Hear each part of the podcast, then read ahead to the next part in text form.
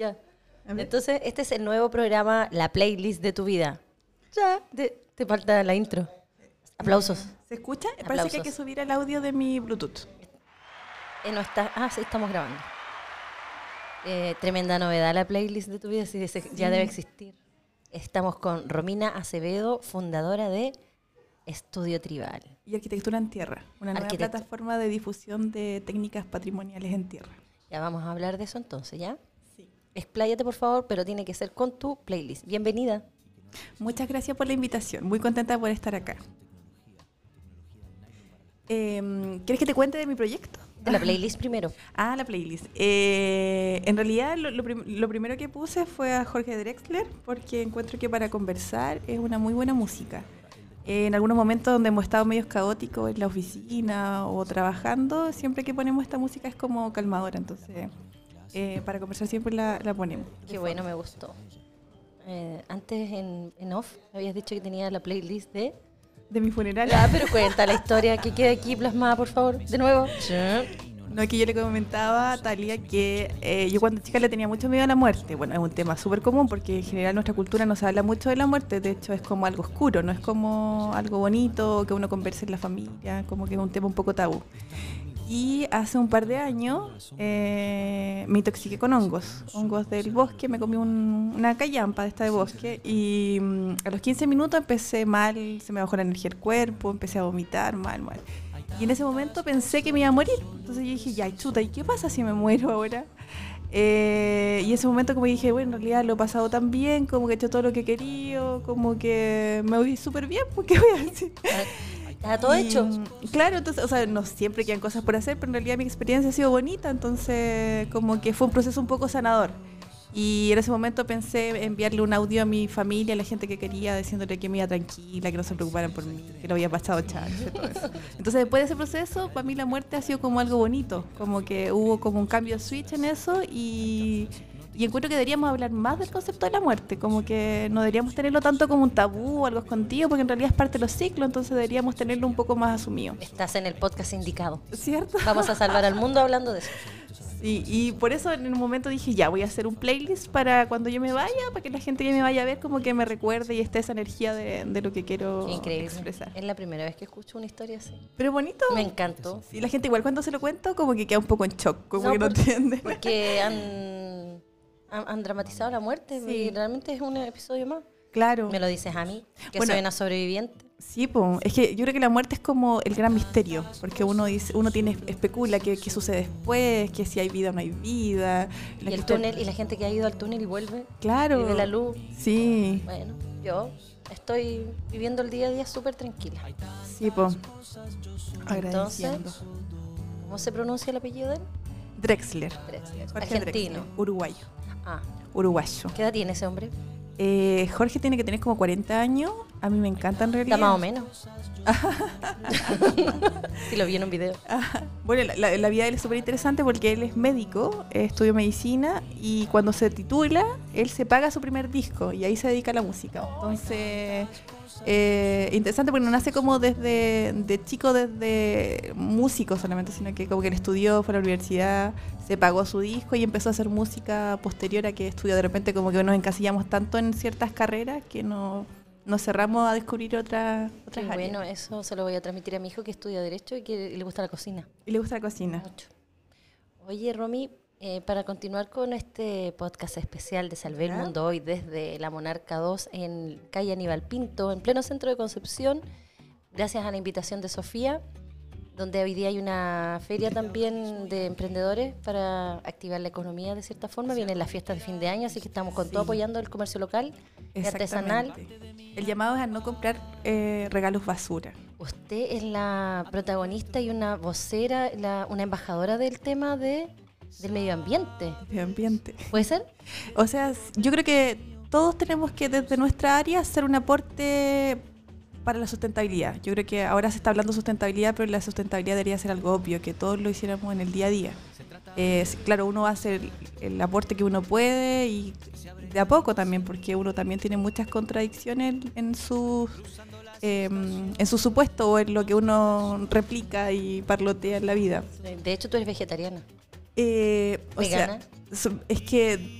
El concepto de vegetariano o vegetariana es, es, para mí es complejo, porque yo como pescado, pero según, no sé, Paracelso, que es un estudioso antiguo, él decía que las personas vegetarianas eran aquellos que comían muchos vegetales, mm. independiente que de repente uno coma o no coma a veces carne.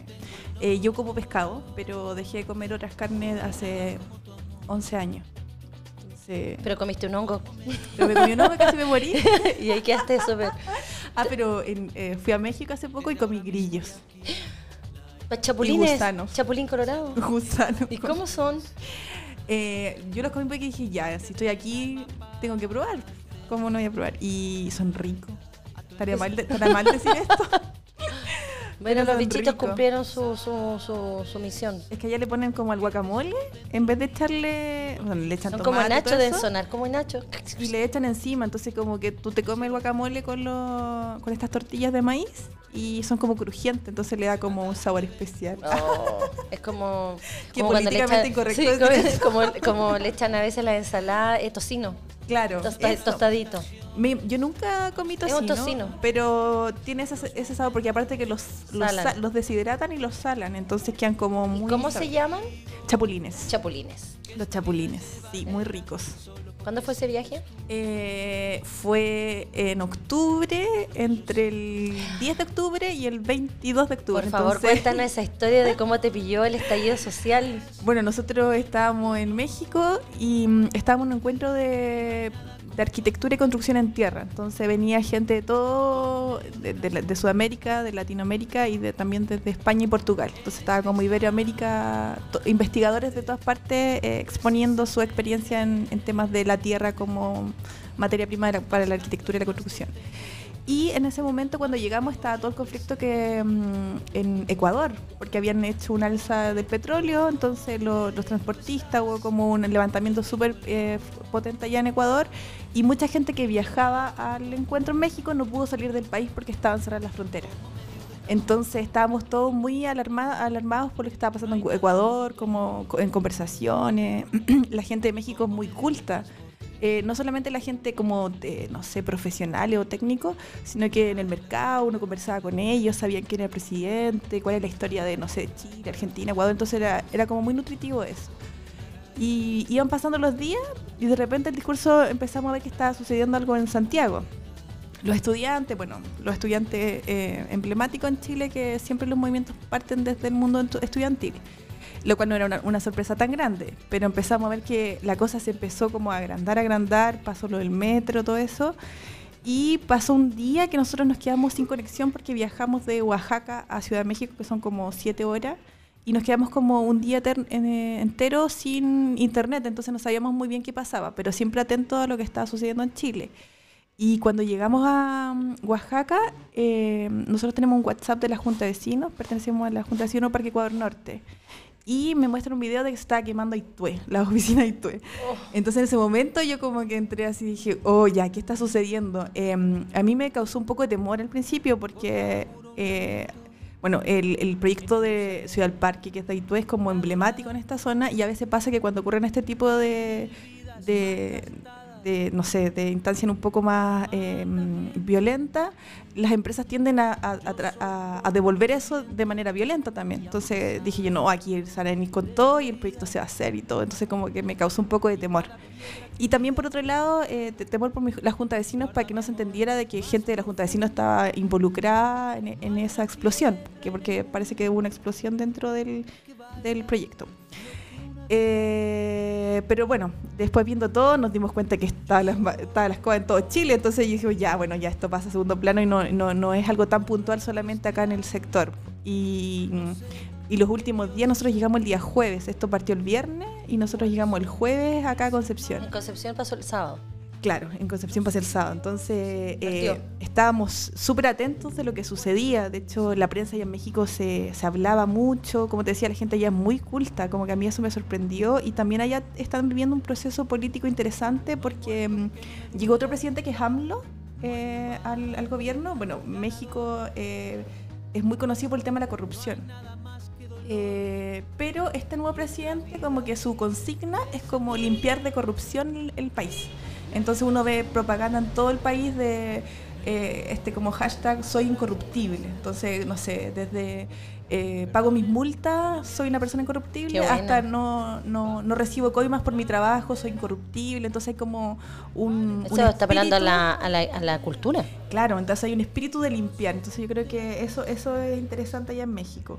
Y bueno, y el último día que nos estábamos viniendo íbamos a ir a la Casa Fría y yo dije, no, como oh. que me siento tan mal como paseando, así sacándome fotos turísticas. Que estaba eh, claro. con el tema latente. Exacto, entonces al final viajamos y, o sea, bueno, no, nos juntamos con comunidad chilena ya y con una comunidad súper grande de chilenos en México y participamos de algunas... Eh, Conversatorio. De algunos conversatorios y también como de, de apoyo a lo que estaba sucediendo en Chile. La gente se juntaba en la embajada, en la Plaza de las Tres Culturas también que existe. Allá, allá hay como una...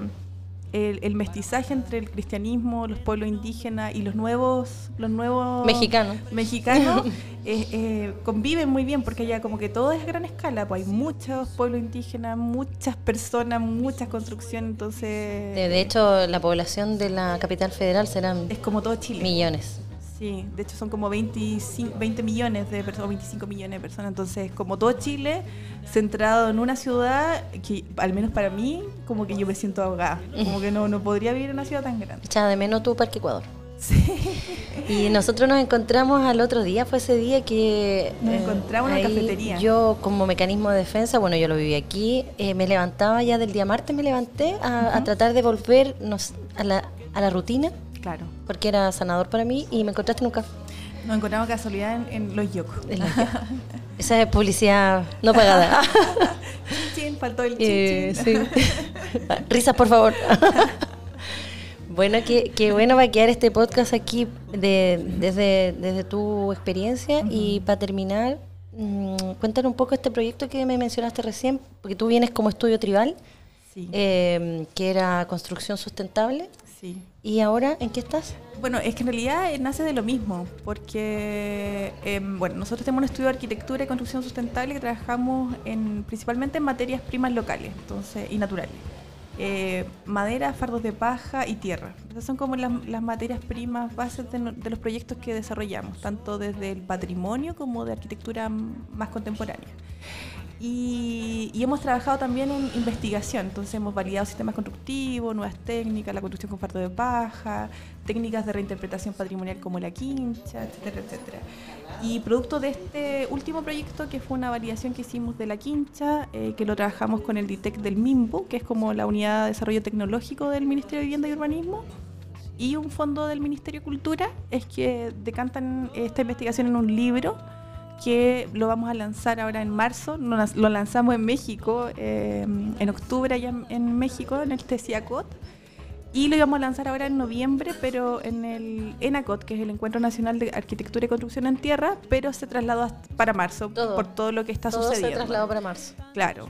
Y producto de esa investigación es que nace esta plataforma que es arquitectura en tierra punto c l, donde vamos a, a seguir desarrollando investigación y difusión de técnicas de patrimoniales y de reinterpretación patrimonial, porque nosotros partimos de la base de que tenemos una herencia de una cultura constructiva que tiene cientos de años, que funcionó sustentablemente, sosteniblemente, que en un minuto con la industrialización de, de, de la construcción como que quedaron en segundo plano, pero ahora con todos los temas de sustentabilidad y, lo, y, los, eh, y la economía circular que tiene que sí o sí tener la construcción, estos vuelven a, a tomar protagonismo y se hacen muy necesarios. Entonces nosotros estamos en, en esa vereda ahora. Qué bueno, felicitaciones. Entonces vamos a estar en el lanzamiento en marzo y vamos a finalizar este podcast. Te voy a invitar a, a mi... Te quiero dar las gracias por este, esta grabación y um, a invitarte a escuchar el podcast de Salvé el Mundo Hoy.